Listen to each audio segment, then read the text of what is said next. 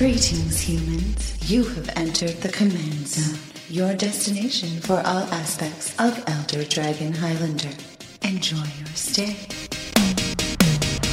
What's up, everybody? Welcome to another mini-sode where Josh and I are going to be discussing the Brawl precons that just came out with Throne of Eldraine and how you, the player, can add 40 cards to it and turn it into an EDH deck. Yeah, today we're discussing the Faerie Schemes deck, which is the Alela Artful Provocateur deck. But before we get into it, if you're going to want to upgrade one of these decks into an EDH deck, well, you're going to need the Brawl precon. Now, there's been, I want to say, a little bit of a shortage of availability for these decks, but Wizards just announced that they're going to be doing another print run, so these should become more available soon. So you should go to cardkingdom.com/command zone. That's where you can go to pre-order any of the Eldraine stuff, C19 stuff still there, any Magic product singles at all. If you use our affiliate link when you order that stuff, you really are helping this show, Game Nights, all of our content. Yep, and hopefully you can find it on that website soon. If not, all the singles are there as well that we're going to be talking about. Another sponsor of the show, Ultra Pro. They provide all of the awesome playmats that we use on Game Nights, as well as the sleeves, the custom deck boxes for each of the sets, and that is also available right now for Throne of Eldraine. I've never seen a more beautiful set in my time in Magic, so I'm really, really excited about buying some stuff from Ultra Pro for this set specifically. You know, Ultra Pro, one of the perks of having them as a sponsor is they send us stuff to send out to you guys for Game Nights and things like that, and they just sent us a bunch of those satin towers, which are one of my favorite items that Ultra Pro makes because they are really compact, efficient ways to carry all your decks. And I have a bunch of my decks in Satin Tower deck boxes, so something to check out specifically for sure. The final way to support all of our content is directly if you go to patreon.com/command zone. In fact, we call out one lucky patron every single episode.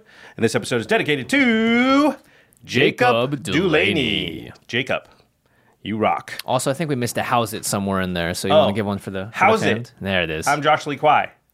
How's it? Did I say my name? Jeez. I didn't say my name. It's a mini-sode, so all bets are off. All the rules, normal rules do not apply, so that doesn't count as any sort of mistake. Okay, so we're doing a Brawl Precon to full-on Commander deck upgrade for the Alela deck. Let's read Alela really quickly. Where you want to go? Yeah. Alela, Artful Provocateur, is one, a white, a blue, and a black for a legendary creature, Faerie Warlock. I haven't seen too many Warlocks in my day. It's a 2-3 with flying, death touch, and lifelink. Other creatures you control with flying get +1/+0. And whenever you cast an artifact or enchantment spell, create a 1/1 blue fairy creature token with flying. Hey. Alela, straight from Carnival Row. She has a lot of text, right? Makes tokens, pumps tokens. Yep. So that's kind of the first thing that jumps out to you. Also, rewards you for playing artifacts or enchantments by giving you tokens. And is just an incredible blocker and attacker. Yeah. Lifelink and Death Touch, very... often very relevant. So a lot of things going on. Let's take a look at the stats for the deck right out of the box. Keep in mind, these Brawl decks are 60-card decks. So you know how for Commander decks, we usually say 10 card draw, 10 ramp. You have to sort of scale that back because this is only 60 cards. Still, our numbers are a little bit... they're okay. All right, so for ramp, there are 4 ramp cards in the deck. We would want closer to 6. Card draw, there's about 5 card draw spells. So close.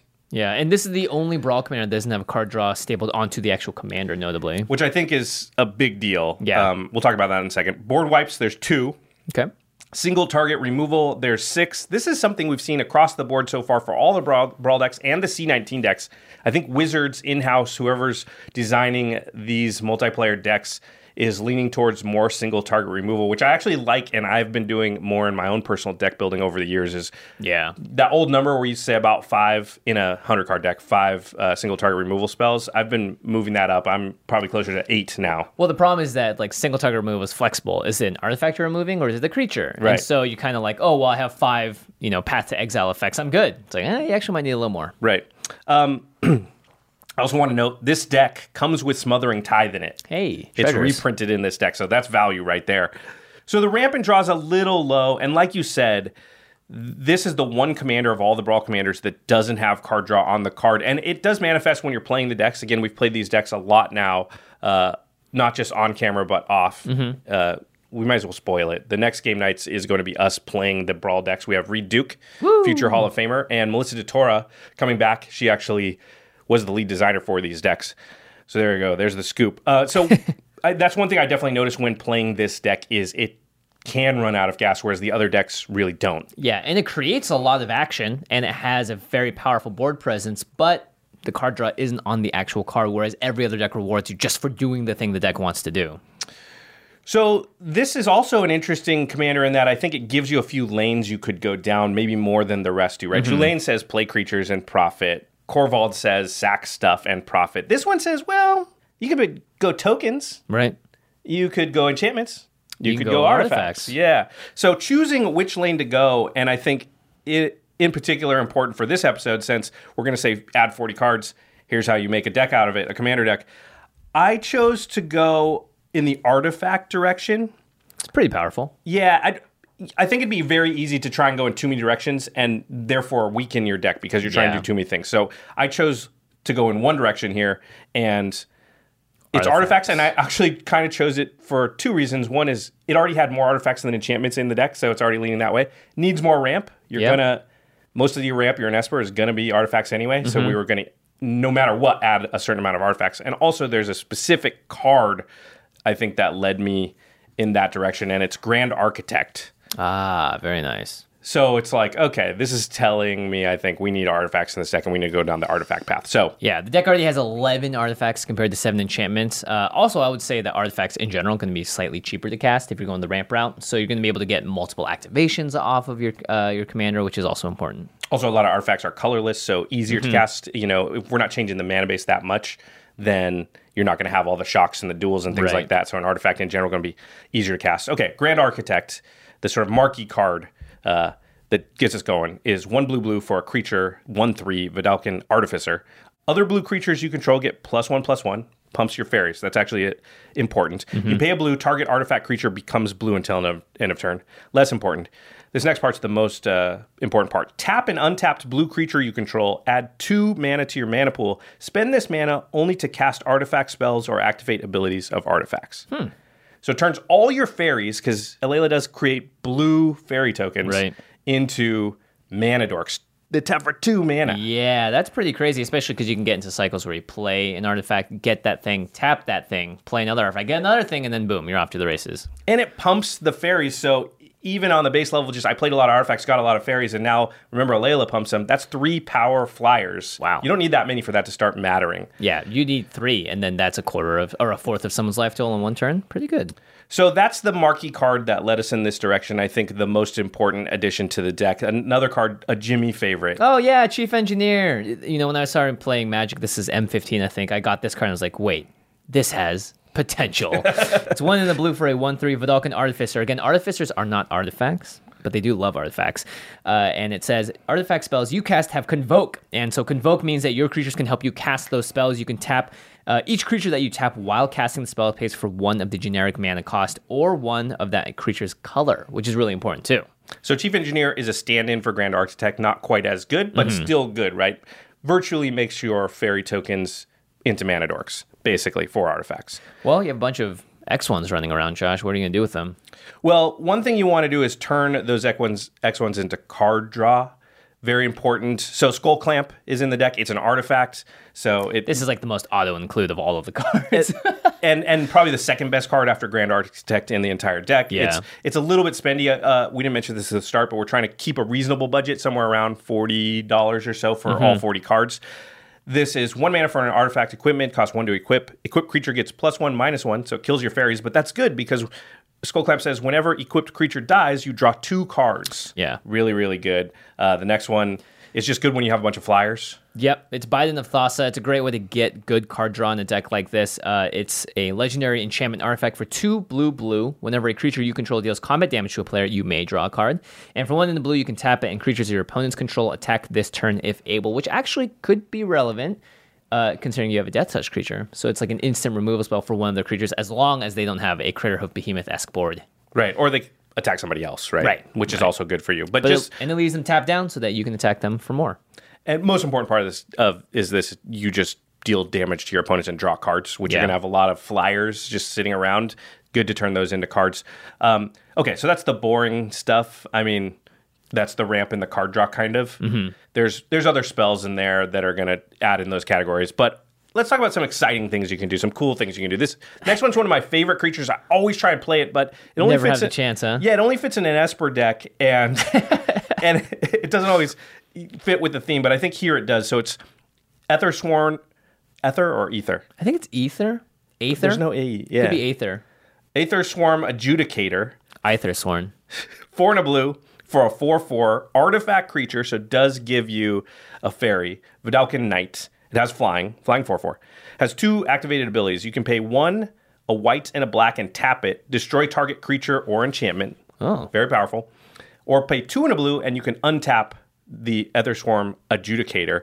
So you can do the first ability multiple times if you have the mana. Remember, Grand Architect will work with some of this. Just right, the colorless for part. 2 of the colorless. Yeah, that's pretty powerful. So this is just a personal favorite card of mine. And whenever I have a chance to throw it into a deck, which isn't very often, I do, but it's very powerful. If you on top with it, you can kind of go nuts. Well, it actually has just potential for this deck. It's great. It's an artifact. Yep. It has Esper colors in the activation cost, so you have to play it in this deck.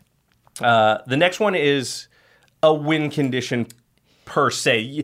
One of the things I think about all these decks is they're pretty good at sort of setting up their engines, but then you have to figure out a way to win. So, well, this is a way to win in a single turn if you have... Well, if you're a fan of Sorin, you'll like this. It's Magister Sphinx, 4 and Esper, white, blue, black, for a 5/5 artifact creature Sphinx, so it's going to trigger Alela. It's flying, and then when Magister Sphinx enters the battlefield, target player's life total becomes 10. And you're in great colors to flicker these creatures as well, so should you decide to do that to one player and you have, 5 low tokens in the air with Alela, you're going to kill them. Yep. So that's what I like about it is play it, set you to 10, and you weren't counting on that happening, and you weren't worried about, my 10, flying damage. Yeah, but all of a sudden, it's lethal. Yeah, Magister Sphinx is one of those ace in the hole kind of cards that when it happens, everyone goes, whoa, that's how we beat this person. Yep. That's how it happens. That changes the calculations a lot. For everyone. So I like what you said about blinking, but I think with artifacts, in this deck, we might choose to go the route of recurring them out of our graveyard a little more. So I put in a bunch of recursion. So Sharuum the Hegemon is a card that's very powerful. It's 3 whites, blue, black, so 3 and Esper for a 5/5 artifact creature, Sphinx, flying. When Shroom enters the battlefield, you may return target artifact card from your graveyard to the battlefield. This is absurdly powerful. Yeah, so getting back your Magister Sphinx is very, very strong. Shroom, just an extremely powerful deck in its own right. An auto-include if you're going heavy artifacts, I think, and you're in these colors. Yeah, the moment you start playing powerful artifacts, you become a target for removal, and Shroom is one of those, again, sort of out of nowhere, like, oh, crap, I didn't realize you could just do that. So Shroom gets there and is a massive threat in the air at the same time. More recursion in the form of Scrap Trawler. This thing saw a lot of play. KCI modern decks. Yeah, which don't really exist as strongly anymore. It's a 3-mana, 3/2 artifact creature construct. Whenever Scrap Trawler or another artifact you control is put into a graveyard from the battlefield, return to your hand target artifact card in your graveyard with lesser converted mana cost. So Scrap Trawler itself triggers this as well as any of your other creatures. When they die, you bring something back. Yeah, artifacts, yeah. Yeah, so it just helps your recursion a lot. It kind of goes along with the next card, which is Mirror Retriever. 2 mana for an artifact creature, Mirror. It's a 1/1, but when it dies, you return another target artifact card from your graveyard to your hand. So a lot of times you can get the Scrap Trawler to get this back, which then gets the Scrap Trawler back, and then you can get in these nice loops where you're just able to get most of your artifacts back over and over. Cast them a bunch, sack them for mana, and then everyone is happy.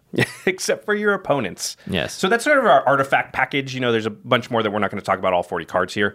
I did want to talk about 2 cards that aren't artifacts just near the end here. Just because they're cool. So, Ertai the Corrupted. Oh, this is another card I always want to play but never have the chance to. Yeah, and I think it's really good in this deck because, this deck is going to commit to the board, have a lot of artifacts out and a lot of tokens, and you're going to want to keep your board intact. And one way to do that is to stop your opponents from destroying your board. So, Ertai the Corrupted is 2 white, blue, black, 5 mana total for a 3/4 wizard legend. You can pay a blue and tap Ertai, though. Sacrifice a creature or enchantment and counter target spell. There's going to be a lot of creatures in this deck. Yep. So it's easy to just sacrifice a fairy and pay the cost of this. And so it's just an on-board, very cheap, protect your board, counterspell. Yep. And the last one... Oh, we finally put an enchantment here. Yeah. It's Etchings of the Chosen. 1 a white and a black for an enchantment. As Etchings of the Chosen enters the battlefield, choose a creature type. Fairy. Creatures you control of the Chosen type get +1/+1. Unless you have Skullclamp out. Don't do it then. Pay 1, sacrifice a creature of the Chosen type. Target creature you control gains indestructible until end of turn. I could see this going on Alela pretty often. She seems like a good target for removal. Yeah, and you really want Alela out because so many of the cards are counting on you making fairies when you cast artifacts. Right. So, and just saving like your you know, Aether Sworn Adjudicator or something like that, your Grand Architect, could be very important. So just having a couple mana open and saving key pieces, I think, makes this worth it. And pumping your fairies is a way to win the game, right? Yeah. So getting them up to 3 power, that's not very many swings. Once you have like 6 or 7 of them, you might just go play this, kill you. Mm-hmm. Yeah. And then everyone else has to deal with it. And then you have Ertai out and you're like, deal with that. All right. So we're not going to talk about all 40 cards like we said, but there is a link in the show notes that will take you to a tapped out page that will have all 40 of the cards that we suggest adding. Makes it really simple. You just pick up those cards, put them into this deck. You got a commander deck. And of course, you're playing Esper, so yes, you can put a Sol Ring, and you can put a Cyclonic Rift, and you can do all those other things in there. If you do that, go for it. These are just a suggestion of 40 cards that don't involve those obvious staples, so you can start building yourself. All right, that's going to do it for the special bonus mini. So big thanks to Ashlyn Rose and Craig Blanchett, who are our editors. And a big thank you as well to Jeffrey Palmer, who does the living card animations that start and end our show, as well as adorn the set behind us here on the Game Nights Command Zone podcast. What are we doing? I don't know. We're ending the minisode. We also have one more of these minisodes. Obviously, we're going to finish out by talking about Sir Gwyn, so keep an eye out for that in the near future. All right, everyone. We'll see you next time. Peace.